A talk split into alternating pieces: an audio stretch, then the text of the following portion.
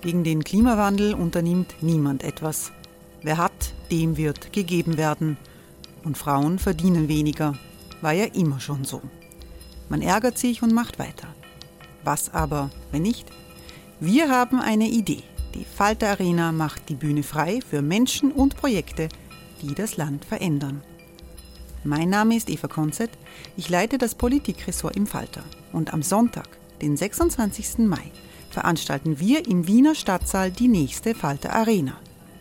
Mit dabei unter anderem der ehemalige Politiker und Neosänger Matthias Strolz, Theresa Imre von Markter, Sonja Jöchtel von Love Politics oder Kari Ochsner von Ochsner Wärmepumpen. Machen statt jammern. Wir schauen uns an, wie das funktionieren kann. Kommen auch Sie vorbei. Alle Informationen und Tickets finden Sie unter falter.at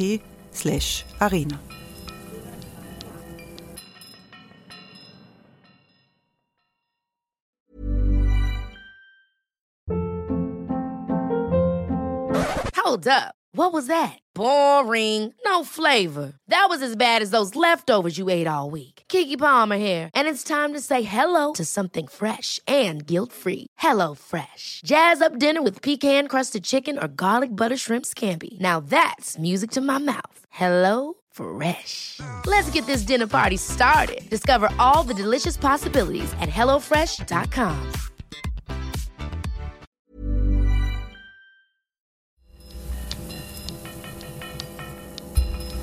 Falter Radio, der Podcast mit Raimund Löw. Sehr herzlich willkommen, meine Damen und Herren, in politisch bewegten Zeiten im Falter. Wie tief ist der politische Einschnitt des Absturzes von Türkis-Blau? Die ÖVP appelliert an das Volk gegen die Volksvertretung, das Parlament, äh, das Sebastian Kurz abgewählt hat. Welche Chancen haben in dieser Situation die Sozialdemokraten, die Grünen und die Neos? Das werden unsere Themen sein. Ich begrüße sehr herzlich in der Wiener Innenstadt im Studio des Falter den Grünpolitiker Michel Raimond. Hallo.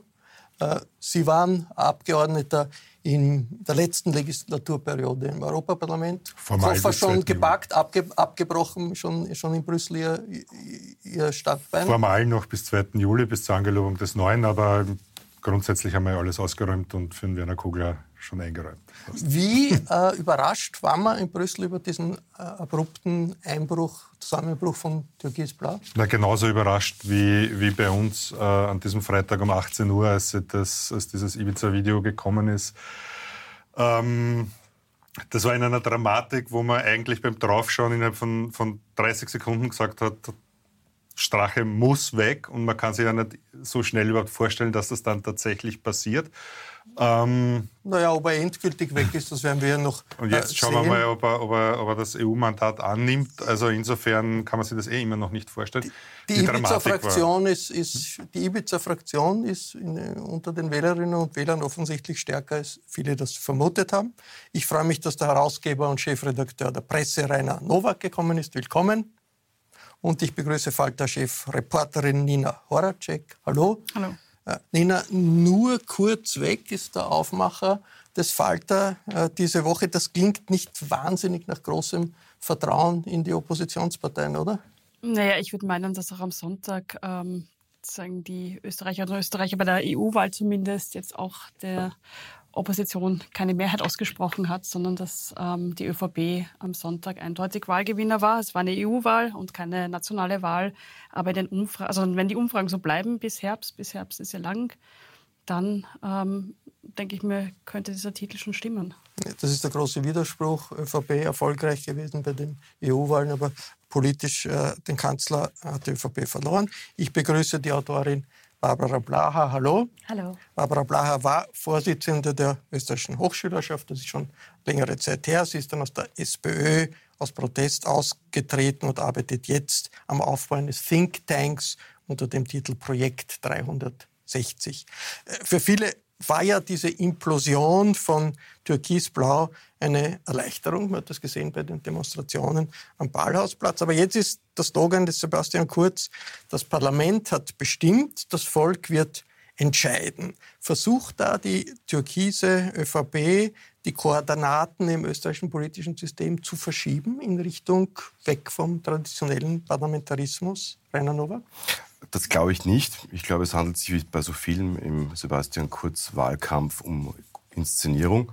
Ähm, die kann ihm gefallen oder nicht. Und ich denke, er versucht gerade das, was er beim letzten Mal schon getan hat, nämlich erfolgreich, obwohl er Außenminister war, ähm, so zu tun, als sei er außerhalb des Systems und würde die bestehende Regierung, die Regierung damals unter Christian Kern und Reinhold Mitterlehner, von außen angreifen und Systemänderung herbeiführen unter dem Titel Veränderung und Change.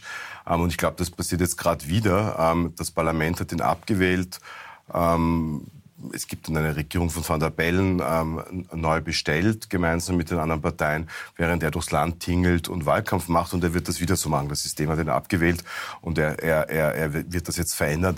Das ist, glaube ich, Inszenierung. Also es gibt, ich habe schon gelesen heute die ersten Dollfuß-Vergleiche. Ich finde noch ein bisschen die Kirche im Dorf lassen. Ähm, äh, ich finde die Wortwahl etwas sonderbar. Ich denke, das ist der Hintergrund. Na gut, aber eine Inszenierung, äh, die man appelliert ans Volk gegen die Volksvertretung. Ist das ganz harmlos? Das hat er so nicht gesagt.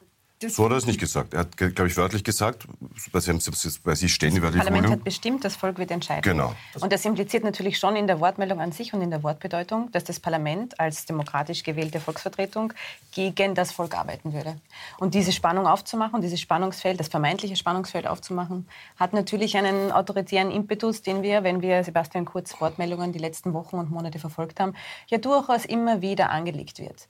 Und jetzt kann ich also als die, die Missachtung des Parlaments, das da bin ich bei Ihnen, aber ein Impetus in Richtung autoritär, den sehe ich einfach nicht. Ich glaube, das ist zu überzogen. Aber wie kann ich denn als, als Demokrat oder Demokratin sagen, ich missachte das Parlament, aber ansonsten bin ich ganz toller Demokrat? Aber das sagt er ja ne? nicht, er missachtet das Parlament. Naja, das, das weiß meine Interpretation. Na gut, er, geht auch, er sagt auch, ich gehe nicht als Abgeordneter ins Parlament, ich möchte als Volkstribun außerhalb des Parlaments. Die, äh, aber das sagt er auch so nicht. Aber er tut's. Hm, mal schauen. Oder? Aber das, also ich finde, dass wenn das Freimandat ernsthaft ist, dann ist es auch das Freimandat, ein Mandat nicht anzunehmen. Also ich meine, zu sagen, er muss jetzt ins Parlament als einfacher Abgeordneter oder Klubobahn ähm, und sich da jeden Tag ähm, äh, streiten, ich würde es an seiner Stelle gut finden oder als ähm, für die Demokratie gut finden, aber es ist jetzt, glaube ich, kein undemokratischer Akt. Also aber, aber, aber im September für den Nationalrat als Spitzenkandidat anzutreten und davor zu sagen, Nationalrat interessiert mich nicht, ist schon schwerstens inkonsistent. Na gut, er ist Kanzlerkandidat. Naja, also er wird jetzt kandidiert jetzt nicht gerade als Nationalrat. Was ist, wenn die ÖVP nicht in der Regierung ist, interessiert ihn ein Nationalratsmandat Kann nicht. Das, sein, ist ja. genau die Konsistenz, die,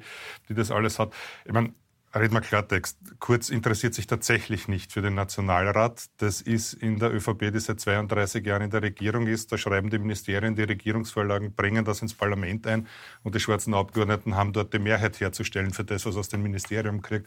Das ein Stimmschackeln. Für, aus der Wahrnehmung der ÖVP genauso behandelt er seinen Nationalratsclub und so behandelt er jetzt leider auch das gesamte Parlament, das aber nicht das gesamte Parlament so tickt. Ist, sind das wirklich nur Fragen der Taktik? Wir haben ja in ganz Europa oder überhaupt international im westlichen System eine Krise des traditionellen politischen Parteiensystems. Die Parteien der Mitte verlieren und äh, populistische Persönlichkeiten benutzen das, werden stärker, äh, versuchen als Einzelpersönlichkeiten von dieser Krise der Parteien zu profitieren. Das geht von Donald Trump in Amerika bis Emmanuel Macron in Frankreich, der ja auch von außen äh, seine eigene Partei äh, aufgemacht hat. Wie groß ist die Sehnsucht nach Führungspersönlichkeiten in dieser Krise des parlamentarischen Systems in Europa, Nina Horacek? Ja, wenn ich zum Beispiel nach Italien schaue, denke ich mir, nicht so gering. Also Salvini ist ja da auch recht ähm, durchmarschiert. In, in Ungarn hat Orban jetzt nicht so viel gewonnen wie zuvor, also keine Zweidrittelmehrheit, aber auch 52 Prozent, also jeder, mehr als jeder Zweite, ähm, der in Ungarn zur Wahl gegangen ist, hat für Orban gestimmt. Ähm, ich würde ein bisschen zurückschauen eher, was es zum Österreich betrifft und den Parlamentarismus. Ähm, dass jetzt Kurz sagt, er nimmt das Mandat nicht an und er sagen, lebt nicht auf Kosten der Steuerzahler, sondern er lebt jetzt irgendwie quasi, macht alles gratis. Ähm, das ist, glaube ich, aber nur Wahlkampftaktik zu sagen, schau, ich koste euch keinen Cent, ich bin der billigste und schönste und tollste. Interessanter finde ich, wie ist denn, ähm, das Parlament behandelt worden in der vergangenen ähm, Regierungsperiode? Und da war es einfach so, dass ähm, Anträge bewusst falschen Ausschüssen zugeordnet wurden von den Regierungsparteien, damit sie schneller durchgewunken werden, dass es ähm, bei sehr wichtigen Themen wie zum Beispiel Zwölf-Stunden-Tag ähm, absichtlich keine Begutachtung gab. Man wollte sich quasi nicht diese Kritik auch noch reinholen, ähm, dass die äh, die Art, wie parlamentarische Anfragen beantwortet wurden, durch die Regierungsvertreter einfach inferior war. Es war einfach ähm, schlecht, qualitativ schlecht. Dass ihr keine falsch. Fragen stellen durftet? Bei, ich ja, weiß nicht, wie viele Pressekonferenzen. Okay, das ist, sagen auch noch was, was dazu. Also es sind viele kleine Teile, auch dass zum Beispiel es bei Gesetzen ähm, zwar Hearings gab im Parlament von Expertinnen und Experten, zum Beispiel auch bei diesen sogenannten Deutschförderklassen, aber die Öffentlichkeit war ausgeschlossen. Das heißt, die Medien durften nicht darüber berichten, über diese Hearings. Und da hat auch damals der ähm, Bildungssprecher der FPÖ ganz klar gesagt, dass unser gutes Gesetz lassen wir uns nicht schlecht reden. Also da, finde ich, sieht man einfach, dass das Parlament... Aber das wäre dann doch schon eine gewisse Verschiebung der parlamentarischen Tradition in Österreich in Richtung Einzelperson, in Richtung ja, Volkstribun, zumindest versuchter äh, Volkstribun. Und das wäre was anderes als ein normaler Wahlkampf, der uns jetzt bevorsteht. Ist das nicht so? Das glaube ich nicht, ähm, weil wenn das so wäre, dann was, was wäre dann gewesen? Eine große Koalition in Zeiten mit einer Drittel, ein Zweidrittelmehrheit. Also ich kann mich nicht erinnern, dass die, der Respekt über dem Parlament damals groß ausgeprägt war. Und ich glaube, ähm, sie hätten damals nicht gesagt, dass äh, Rot und Rot und Schwarz gemeinsam äh, in einen dritten Weg geht Na, oder, oder, oder, oder in eine Richtung, in ein autoritäres Regime. Also ich glaube, nochmal, wir sollten da wirklich die Kirche im Dorf lassen. Aber man kann an Sebastian Kurz vieles kritisieren. Das sollten wir auch tun und da irgendwie differenziert hinschauen, wo wir diesmal gleich, gleich den, den, den Neofaschismus aber, ausrufen. Aber, das auch sehr ja keine. Aber naja, das geht Beispiel, nein, aber darum geht es natürlich nicht. Aber wenn man sich zum Beispiel anschaut, ähm, nehmen wir die erste Periode Schwarz-Blau von 2000 an, ähm, Natürlich wollten die auch ihre Gesetze durchbringen, aber ein Andreas Kohl hat, hat sagen sie, anders verhalten als ein Herr Sobotka jetzt. Da war einfach ein Unterschied. Also der Kohl hat zum Beispiel darauf geachtet, dass war die Kohl Kluppermann. Schon stimmt. Aber danach war er in der zweiten, also ab 2003 war er dann ähm, Nationalratspräsident und da hat er einfach eine andere Führung gehabt. Ähm, im Parlament. Und da wurde das, sagen, das merkt man von Unterschied, da gab es einen qualitativen Unterschied. Und das, und das heißt nicht, der Faschismus bricht auf, das sagt ja keiner, sondern es heißt ja, aber es ist eine, eine, andere internationale Situation. Es gibt andere Trends in den westlichen Demokratien Gut, zurzeit. Und da macht, macht Österreich dann nicht, macht kurz nicht etwas mit, was, über, was in, in anderen Ländern ja, es gibt auch andere Länder wie Spanien, also es ist jetzt nicht überall ein, ein, ein, einheitlicher automatischer Trend in Richtung rechts, um Gottes Willen. Ähm, und nur, nur ein kurzer Blick auf die Europa, Europawahlen noch einmal. Also man hat schon gesehen, dass die, dass die CDU, CSU, vor allem die CDU mit einer, mit einer, sagen wir mal, eher mitteorientierten Ausrichtung nicht gerade wahnsinnig erfolgreich ist. Man könnte genauso gut formulieren, ja, aber wenn Sebastian Kurz äh, den, den, den Korridor seiner Partei ein bisschen nach rechts ähm, ähm, dreht, dann gewinnt er die Parteien. Und das ist vielleicht besser, als wenn der FPÖ-Chef äh, Strache Strache oder jetzt Kickel oder Hof oder wer auch immer das ist, die Wahlen gewinnt. Ich darf kurz daran erinnern, die FPÖ war relativ lange Zeit in, Umfragen in dem Land stabil auf Platz 1, nämlich unter Werner Feimann und Reinhold Mitterlehner. Das wird völlig vergessen. Und damals war das immer das große, die, die große Panik, der Mann könnte, könnte Nummer 1 werden unter eine FPÖ geführte Regierung. Das ist jetzt nicht so, aber der Faschismus aber kommt trotzdem. Herr, Herr Nowak, da müssen wir jetzt, ganz ehrlich, Sie sagen, wir sollen hier Bitte? differenzieren und kommen hier ständig mit der Faschismuskeule, die sonst am Tisch niemand auspackt. Ähm, zur Frage, ist es nicht viel besser, wenn Sebastian Kurz dieselbe Politik der FPÖ nur mit einem freundlicheren Antlitz macht? Weiß ich nicht genau. also im ich, ja. Regierungsprogramm, das, das, wir die letzten eineinhalb Jahre gesehen haben, ist das eins zu eins genau so, wie es auch eine FPÖ geführt Aber Sie werden jetzt nicht von mir warten, dass die Regierung verteidigt, die letzte. Ich hätte gerne eine andere, nämlich ja, eine bestehende aus einer Ampelkoalition. Äh, Doron Rabinovic, der Schriftsteller, sagt auf Twitter, ihn äh, beunruhigt dieser antiparlamentarische Zungenschlag der ÖVP, den man jetzt hört. Und das ist doch schwer zu bestreiten. Das hat nichts mit Faschismus zu tun, aber es ist eine antiparlamentarische Argumentation, die das politische Klima verschiebt, oder? Ich finde, wir müssen zwei Dinge trennen. Nämlich quasi, wie funktioniert äh, das Wahlverhalten und dann, wie wird mit dem Parlament umgegangen. Was wir eindeutig erleben, sind Fluktuationen, Bewegungen in der Wählerinnenschaft, wie wir sie nicht gekannt haben vor Jahrzehnten. Und das halte man demokratiepolitisch für eine gute Sache. Ja? Äh, wenn die Freiheitlichen lange Nummer eins sind und Sebastian Kurz schafft, innerhalb von drei Monaten zehn Prozentpunkte zu verschieben oder mehr als zehn Prozentpunkte zu verschieben, kann man sagen, ist innerhalb desselben Blockes muss die anderen Leute nicht freuen. Aber demokratiepolitisch, dass sich zehn Prozent der Leute bewegen, ist eine gute Sache. Beim grünen Ergebnis ähm, wir haben 2017 in Innsbruck drei Wahlen abgehalten. Die Nationalratswahl, die Landtagswahl und die Innsbrucker Gemeinderatswahl. Innerhalb weniger Monate dasselbe Publikum, wenn man sich das Innsbrucker Stadtergebnis ansieht, war Nationalratswahl, wissen wir, wie inferior für die Grünen. Landtagswahl nicht so schlecht und plötzlich den Bürgermeister in derselben Stadt gewonnen. Ähm, ich komme aus, Innsbruck, ich komme aus Innsbruck bei der Gemeinderatswahl. Sie waren bei allen drei Wahlen aber überdurchschnittlich im Vergleich zum Im Vergleich zum Bund. Ja. Aber die drei Ergebnisse, ja. wenn man jetzt nur Innsbruck vergleicht, hat Innsbruck dreimal vollkommen unterschiedlich. Einen Trend kann man sich nicht entziehen, aber ich wollte nur sagen, also bei allen drei Wahlen waren die Grünen in Innsbruck überdurchschnittlich erfolgreich. Ja. Aber ich finde sozusagen der bemerkenswerte Aspekt ist, wie stark das schwankt. Und das muss man mal sagen, ist für eine Partei schwierig. Für die Demokratie finde ich das gut. Ja, für uns bedeutet das, wir fliegen raus 2017 und haben jetzt in absoluten Zahlen das beste Ergebnis, das wir je gehabt hatten. In absoluten Zahlen nicht relativ, weil die Wahlbeteiligung diesmal äh, höher war.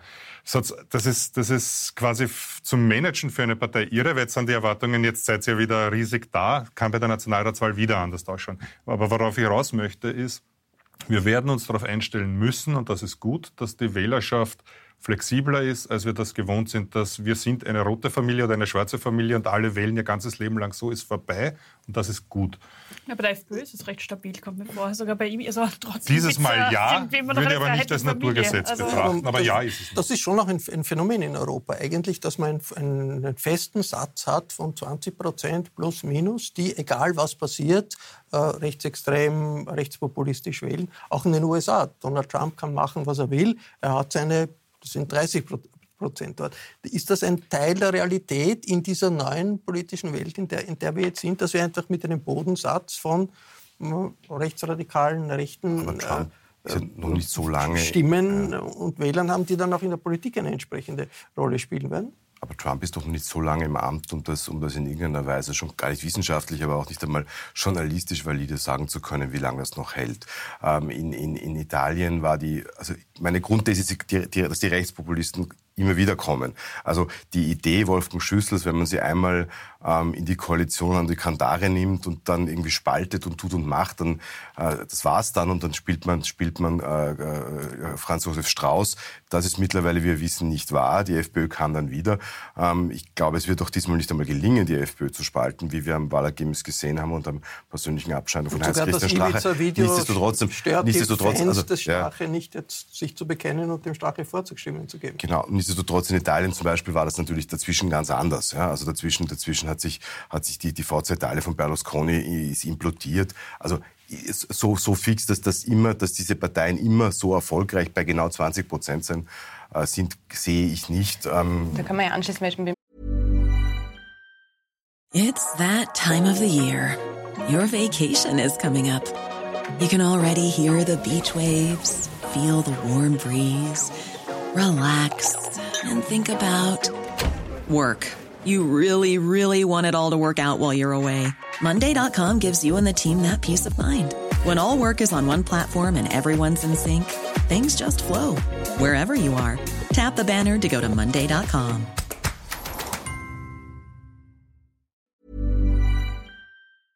Bei Michel Raymond, der klar gesagt hat, die Dinge sind volatiler heutzutage, als sie früher waren. Und ich finde, was in der Debatte auch immer vergessen wird, die Stärke der FPÖ ist nicht zuletzt die Schwäche der Sozialdemokratie. Warum ist es so schwer, eine inhaltliche Alternative in der Situation? Das müsste ja eigentlich, klingt, ist ja nicht wahnsinnig kompliziert. Was weiß ich, proeuropäisch, klimafreundlich, solidarisch.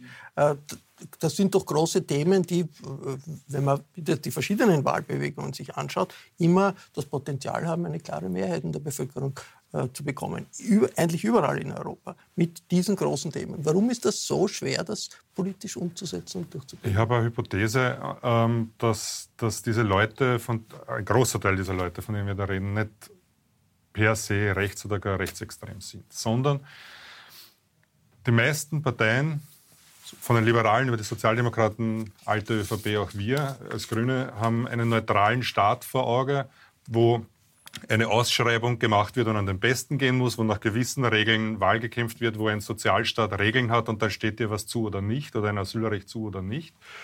Äh, und es geht darum, diese Regeln zu gestalten. Die FPÖ macht was vollkommen anderes. Die FPÖ sagt, pfeif auf diesen neutralen Staat, wir machen Umverteilung zu unseren, die definieren wir halt irgendwie über die Fahne oder sonst was.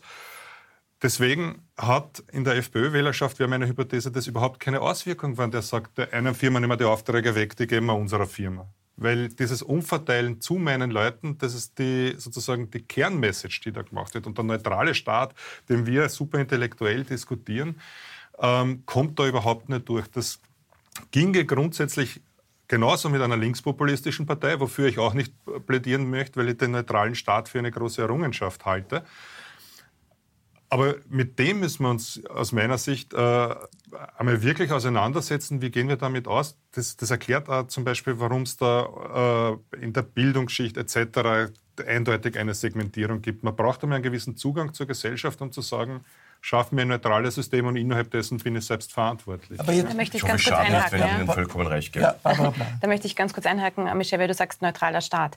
Das würde ja implizieren, dass alle nach denselben Spielregeln spielen. Und wenn wir vom Ibiza-Skandal eine Sache mitnehmen, wo mich auch wundert, dass wir innenpolitisch nicht andauernd Sondersendungen dazu haben, wie wird unser politisches System finanziert? Wir haben eines der teuersten politischen öffentlichen Parteienfinanzierungssysteme wahrscheinlich weltweit. Was, das, und die Idee dahinter ist ja genau darum, sind Parteien nicht abhängig von Großspendern und ja. sie müssen sich nicht nach ihren Interessen richten. So, und jetzt schaue ich mir an, was im Ibiza-Video war und dann muss uns auch klar sein, das ist ja nur die Spitze des Eisbergs. Das machen ja auch Kurz nicht anders. Bei dem ja. sind es halt keine falschen russischen Nichten, sondern es sind sehr reale österreichische Onkels mit jeder Menge Geld. Äh, und trotzdem diskutieren wir nicht darüber, Großspenden in der Politik vollkommen zu verbieten und abzuschaffen. Darüber diskutieren wir doch zu leise, zu wenig. Ja, das, ist, das, ist schon, das ist schon ein Thema und das ist ein Thema der Recherchen. Also es ist jetzt also in allen Medien. Sebastian Kurz Tagen gestern in der ZIP 2, seine große Forderung ist runter mit der öffentlichen Parteienfinanzierung. Ja, aber Sie, das ja, ist seine Sie sich ja nicht mit Sebastian Kurz, wenn Sie sagen wir. Der Punkt ist doch, dass eine Partei, die gerade so eine Koalition angeführt hat, ja. als politische Ableitung aus diesem Skandal sagt, wir müssen mit dem öffentlichen Geld die raus. Partei ist gerade, die Regierung ist gerade zerbrochen, die, die wurde gerade abgelegt. Also deswegen sollte man ja wenn, wenn Sie sagen, wir diskutieren, wir diskutieren doch eh schon längst. Das ist, das ist ein Punkt. Aber der andere Punkt ist doch der inhaltliche. Warum ist es so schwer, jetzt eine Mannschaft auf, aufzustellen oder auch eine politische Partei, eine Liste, Kandidaten aufzustellen, die glaubwürdig diese relativ simplen Themen, also ich noch einmal, also klimafreundlich, proeuropäisch, solidarisch auf den Begriff bringen und dadurch eine glaubwürdige Alternative zu diesem Ansturm der Rechtspopulisten bieten, den es ja nach wie vor gibt. Der vielleicht nicht, war kein Durchmarsch bei den Europawahlen, aber den gibt es nach wie vor. Ist das Personal, eine Personalfrage oder ist das vielleicht nicht eine Frage, dass das Parteiensystem äh, nicht adäquat aufgestellt wird. Es gibt ja die Idee, Frage. es gibt eigentlich die, naja, die Vielleicht ist es eine inhaltliche Frage. Ich meine, Inhaltliche man muss halt sein, irgendwie ja. auch dafür stehen. Also es muss halt auch glaubwürdig da sein. Da geht es auch um, um Authentizität. Ich meine, und, das, und, also ich denke mir, die, sagen, man kann es von der FPÖ halten, was man mag, aber die ähm, FPÖ und auch Strache hat seinen Wählerinnen und Wählern das Gefühl gegeben, wählt mich und es wird besser. Ähm, ich glaube nicht, dass das dann so eintrifft, aber das Gefühl war ganz klar. Da gab es eine Perspektive sozusagen. Die haben ein Bild von einer Zukunft ähm, gezeichnet für ihre Leute. Sagen, die Ausländer kriegen gar nichts mehr, ihr kriegt alles und die, die euch alles wegnehmen, die kriegen dann nichts mehr, die hauen wir raus und ihr kommt ins ähm, Schlaraffenland. Das ist jetzt mal sehr simpel gesagt die Erzählung. Ich habe mir ist nicht ganz klar, was zum Beispiel die Erzählung der Sozialdemokratie ist. Doch, doch, ist. die ist sehr simpel. Die ist nämlich, wählt uns, dann wird es nur viel langsamer schlechter. okay, aber das ist ja keine, keine Perspektive, wo ich sage, wow, da laufe ich ähm, ins Ey, Wahllokal und denke mir... Es, es, also, es, gibt, es hat gegeben die, die Van der Bellen-Allianz, die genau das abgedeckt hat. Ja, die Van der Bellen-Allianz war eine Anti-Allianz. Ah, das war eine das auch so. Verhinderer. Also ist, hat das zu verhindern. ist ein Element desselben, aber gleichzeitig war es doch eine Allianz für eine weltoffene Demokratie, für eine weltoffene Gesellschaft. ja, und die hatte Dafür war sie aber ziemlich schwach, weil das war verdammt knapp gewonnen. Ja, es, gibt, es gibt ja die These, die Sie sicher alle ähm, vehement widersprechen oder Sie sagen dann, man kann in diesen Begrifflichkeiten nicht mehr arbeiten, aber es ist die These, dass es einfach in Österreich keine, keine also links der Mitte keine Mehrheit gibt. Das ist das letzte Mal unter Bruno Kreisky gegeben hat und das unter der persönlichen These, Überzeugung. Das bestätigt sich in den Wahlen regelmäßig. Naja, aber dann sagen wir viele, nein, das stimmt so nicht, weil das ist, links und rechts gibt es ja gar nicht. Das sind veraltete Begrifflichkeiten, stimmt eh, ja. Aber das, das scheint ja so zu sein. Das letzte Mal, wie die in, in Reichweite war, äh, beim, glaube ich, beim einen Mal Antritt Liberales Forum, ging es sich dann auch nicht aus. Also bis dato funktioniert das nicht. Der Christian Kern hat davon gesprochen, ähm, es möge sich eine Ampel ausgehen ist halt nicht so. Also offenbar diese Liste gut für, für alles, was schön und edel ist. Äh, ich glaube, die Leute glauben das nicht. Was äh, ist jetzt die Situation der SPÖ? Also die SPÖ wird äh, geprügelt in den Medien, weil die Parteichefin wirft noch vor, dass sie keine klare Linie gezeigt hat, dass sie sich zögerlich oder unklar verhalten hat in dieser ganzen Umbruchsituation. Hat die SPÖ jetzt in den nächsten Monaten, so wie sie aufgestellt ist, noch eine Chance? diesem, dieser äh, doch relativ klaren Vorgangsweise äh, von Türkisblau und der Kurz etwas entgegenzuhalten? Äh, ich finde, Sie haben sehr schön äh, gezeichnet die Doppelmühle, in der die SPÖ letzte Woche war. Es gab verschiedene Varianten, wie man mit diesem Misstrauensantrag hätte umgehen können. Ähm, alle haben klargeschrieben, wie es sich auch entscheiden wird. Es ist sicher falsch und dann haben sie sich entschieden, dann war es natürlich falsch oder äh, als strategischer Fehler gewertet. Gleichzeitig sehe ich Cover wie diese, und es ist ja nicht nur dieses Cover, sondern es ist ja überall. Also die Erzählung, dass Kurz unschlagbar und auf jeden Fall der nächste Messias sein Moment, aber da steht nur kurz weg. Das heißt nicht, da steht nicht ähm, kurz unschlagbar. Das Na, aber das bedeutet, also weißt du, wenn du nur das Cover siehst, ist trotzdem klar, du gehst eigentlich davon aus, dass er im Herbst strahlender Sieger der nächsten Nationalratswahl ja, ja, sein wird. Das heißt, die SPÖ geht jetzt ins Rennen gegen eine übermächtige mediale Erzählung, die da heißt, Sebastian Kurz ist de facto nicht zu schlagen. Okay, das ist wie, nicht gerade attraktiv für wie, Wählerinnen. Wie, wie kann man, heißt, man diese Erzählung, wie kann man durchbrechen? Wie kann man da dieser Erzählung widersprechen? Klare Kante mutiger Auftritt. Das heißt, in Wirklichkeit, Sie haben es vorher schon kurz geschildert, müsste sich die SPÖ auf drei, vier, fünf Punkte einigen, die die wesentlichen sozialen Fragen unserer Zeit tackelt. Das wäre für mich Wohnen, das ist Pflege, das ist der Klimawandel. Und das sind alle Probleme, die wir haben, weil wir in einem Land leben, das Vermögen unfassbar konzentriert. Das ist ja eine, eine, auch eine europäische... Meine, genau das hatte die Julia Herr als sagen, Jugendkandidatin probiert im EU-Wahlkampf, um damit aufzufallen und hat eigentlich gleich mal eine, über den Deckel gekriegt von der Parteiführung. Also das ist halt auch dieses ähm, kaum stellt, oder auch in Deutschland bei der Sozialdemokratie muss man auch sagen, ich meine, kaum stellt sich da ein Junger hin, fordert was, was sagen vielleicht irgendwie polarisiert, ähm, ist die erste Reaktion ziehen wir dem eine drüber. Und das ist der Unterschied auch zur Zurück FPÖ. ins Kammerl. Ja. Die FPÖ hat über Jahre hindurch Dinge gefordert, die am Anfang undenkbar waren. Also allein die Ausländerpolitik, das fanden, auch die, also auch die ähm, Journalisten haben geschrieben, Wahnsinn, was reden der Strache, wenn man sich anschaut, 2005, als sie die Partei übernommen hat. Die sind auf der Botschaft geblieben. Die haben das einfach ähm, so lange wiederholt, bis es eigentlich dann schon mehrheitsfähig Vielleicht wurde. Vielleicht bräuchte, bräuchte es eine breit, ein breiteres Zelt. hat sich auch verändert. Eine, eine, eine Botschaft. Natürlich, verändert sich immer, aber Sie sagen, man kann der also FPÖ das, nicht das, vorwerfen, Das Problem vor 20 Jahren war im Kleines im Vergleich. Nein, vor 20 Jahren nicht, da waren noch recht viele, da waren gerade die Kosovo-Kriege. Mhm. Aber ähm, natürlich war, hat die FPÖ schon hingehaut auf ähm, Flüchtlinge, auf Ausländer, als das Thema nicht so groß war. Ich würde sagen, das ist das Problem. Ich meine, es sind viele gekommen, aber wenn man sich anschaut, äh, man könnte auch sagen, die Integration ist besser als erwartet, in den Arbeitsmarkt und so weiter. Sie ist zurück, Thema Islam. Ja. War vor 20, 30 Jahren keines. Das heißt nicht, dass es Islamismus in unserer Gesellschaft nicht vielleicht schon gegeben hat, aber es war einfach kein Thema.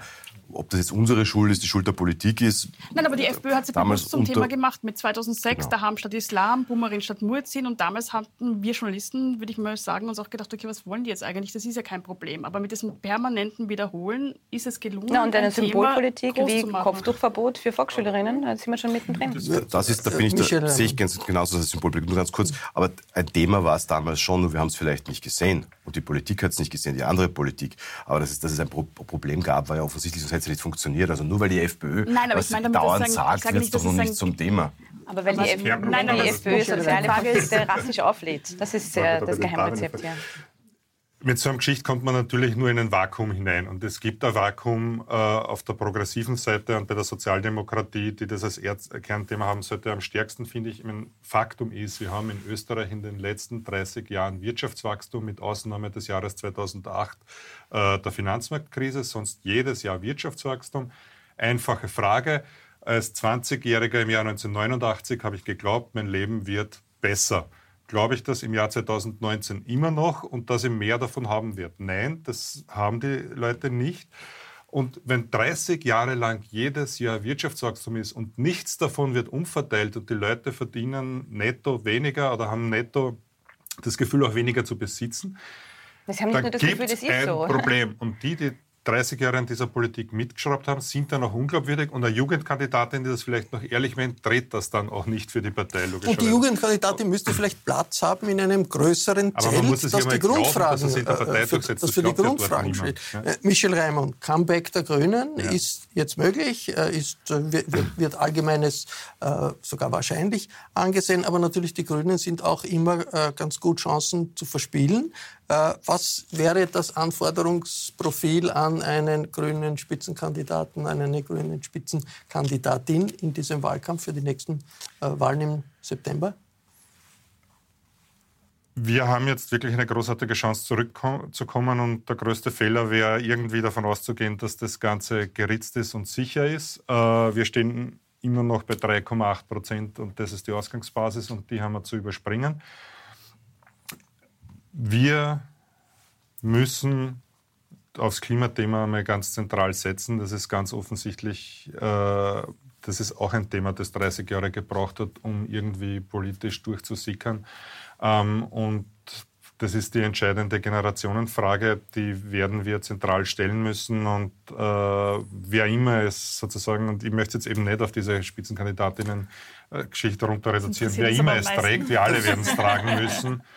Ähm, um das geht's. Und daneben, was ich gesagt habe, ohne, ohne, handelnde, ohne handelnde Personen, die glaubwürdig sind, kann man Botschaften schwer, schwer rüberbringen. Ja. Es gibt Rudi Anschober, den Landesrat in Oberösterreich, der eine Kampagne gemacht hat, sehr konsistente Kampagne gemacht hat für Flüchtlinge, die Lehrlinge sind, um, um die zu verteidigen. Es gibt den Werner Kogler, den Parteichef, der aber jetzt äh, als Europaabgeordneter gewählt wurde. Sind das Optionen für einen Spitzenkandidaten? Es, für die es sind Grünen? beides Optionen und beides Leute, die das großartig machen. Der Werner hat äh, bis Sonntag äh, Europawahlkampf gemacht und war komplett dort und irgendwie auch sämtliche Diskussionen weggeblockt, Gott sei Dank. Ähm, ich meine, es ist ein offenes Geheimnis, dass er, dass er seit Sonntagabend äh, auch intern äh, gebeten wird und gefragt wird. Aber und andererseits hat er den Wählerinnen und Wählern versprochen, er geht nach Brüssel. Das ist natürlich auch ein bisschen eine Schwierigkeit. Also ja. Wobei ich glaube, dass die, dass die Grünen eben keinesfalls ähm, einen, einen, einen bekannten oder arrivierten äh, Politiker nehmen müssen, sondern gerade äh, parallel zur, zur, zur ähm, Bewegung gegen den Klimawandel ruhig jemanden ganz Jungen nehmen können, eine, eine nicht so erfahrene Politikerin oder Politiker. Ähm, und ich glaube, das wird genauso funktionieren, weil genauso funktioniert ja auch dieser Protest. Der ist ja eben jenseits äh, der, der, der, etablierten Politiker. Da muss ich Herrn Nowak zustimmen. Neue Allianzen bilden sich an diesem Tisch. Wie, äh, wie ist der Ablauf? Wie wird der Ablauf sein bei den Grünen in den nächsten Wochen? Ähm, die formale Wahl ist jetzt wahrscheinlich für den 30. Juni angesetzt und alles andere werden wir davor machen müssen, sprich die, die Länderlisten äh, und so weiter. Und wird es ein Comeback von Michel Raimond geben? Äh, auch das werden wir irgendwie reden nächste Woche. Ich war grundsätzlich äh, komplett am Aussteigen und, und Firmengründung und habe am Dienstag vor dem Ibiza-Video schon Schreibtisch und Büro mir angeschaut und war total happy.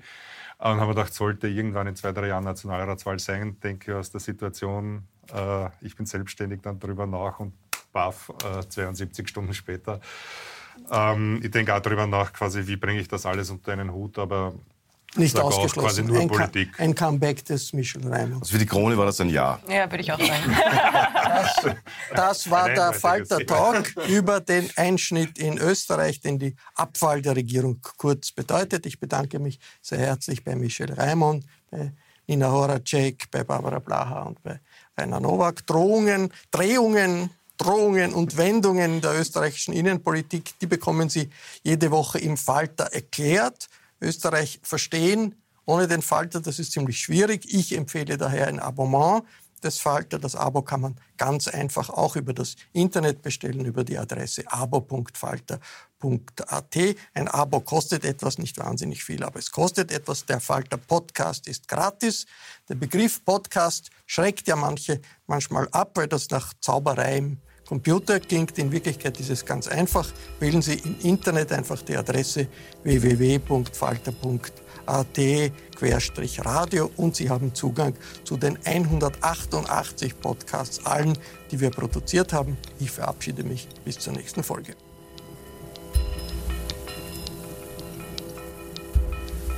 Sie hörten das Falterradio, den Podcast mit Raimund Löw.